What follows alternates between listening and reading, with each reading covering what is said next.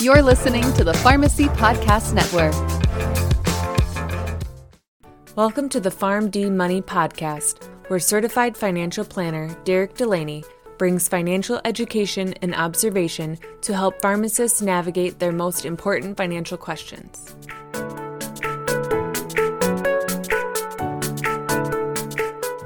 Welcome in, PharmD Nation, to episode number sixty-six of the PharmD Money Podcast.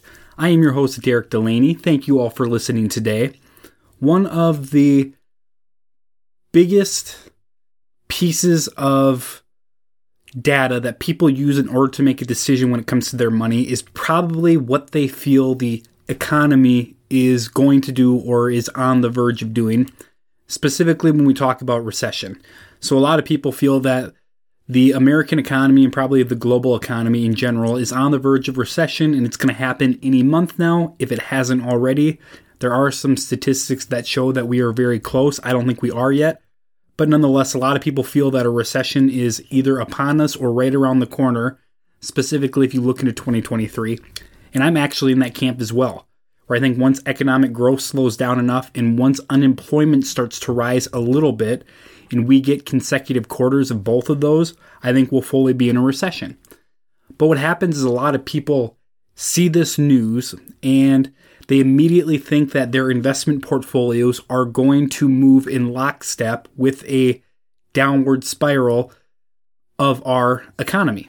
So they assume that as inflation continues to roll and as unemployment ticks up, if that eventually happens, and as economic conditions get worse because profitability of our companies in these major indexes that we have a lot of our money invested in become lower, and they start missing these profitability expectations because growth in the economy is slowing down, a lot of people believe that they will experience the worst of it when it comes to their investment portfolios. And I think it's just really important for people to know that that's not usually what happens. Investment markets are forward-looking. So there's a lot of people, specifically everybody, but there are a lot of people who have um, their jobs on the line, and it's their goal to project future economic conditions in America and around the world.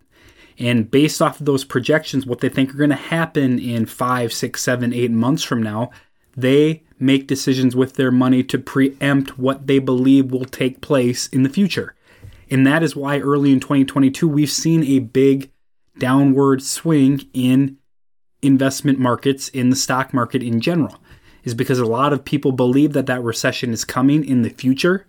So they want to preempt that slower economic data and the tightening economy, and the way they can play that or game that is by selling investments now, which enough people do that is results in the declining of investment prices, which is why a lot of people have seen the value in their investment accounts drop so dramatically so far in twenty twenty-two. There is good news, though, and it's one that I want everybody to remember, and that is, historically speaking, and again, historical results mean nothing when it comes to future performance, There's, but we can draw a lot of similarities and make a lot of educated guesses on what we think could potentially happen based off of historical results. And history tells us that the United States economy will get worse, but that won't keep investment markets from turning a corner and getting better before the U S economy does. So another way to say that is, investment markets will usually correct and start going up after they have gone through their recessionary lows faster or at an earlier point than we will see true recovery signs in an economy if that economy ended up going into some sort of recession earlier. So let's go back to two thousand eight, two thousand nine. We had the big crash. It was the Great Recession, housing market collapse, and a lot of shady stuff going on. Well, if we look at investment markets, specifically the S and P five hundred, if you go back to two thousand nine in March, you will have seen that that was the bottom of that big market pullback. From that point forward, we've been on a long secular bull run, which means we've had a bunch of great growth in the S and P five hundred from that low point in two thousand nine. But what a lot of people fail to realize is two thousand nine did not look great from an economic standpoint. There was still a lot of unemployment. There was still a lot of worried people thinking that things were never going to get back to the way they were before. And there were still a lot of people who were financially hurting for a number of different reasons because of what took place six, seven, eight months earlier.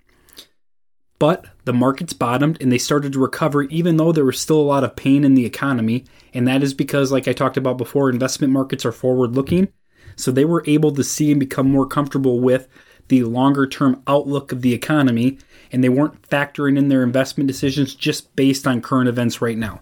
So just know that if we go into a recession, and the recession is bad, or it's long, or it hurts, just know that it doesn't have to get better in the economy before investment markets will get better, because investment markets usually move six, seven, eight, nine months ahead of our actual economic data in the way the economy is actually functioning. So if we hit a recession and markets continue to drop, the last thing anybody would do or should do is panic sell and think that they're going to find a better time to buy back in based off of the current economic conditions, because current economic conditions don't reflect where investments are going at that specific time, because investment markets are forward-looking. So keep that in mind if we go into a recession. If you feel like you have an urge to sell your portfolio or you can't take the pain anymore, make sure to talk to a financial professional, get some good advice, and really think twice about making any rash decisions, even if it feels like there's no light at the end of the tunnel when it comes to the current economic conditions that we find ourselves in.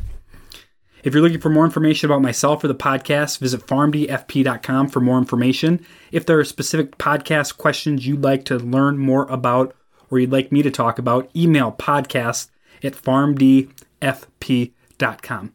Until then, PharmD Nation, happy planning. The PharmD Money Podcast is not intended to be tax, legal, or investment advice. All opinions expressed on the show are for informational purposes only and should not be relied upon for tax, legal, or investment advice.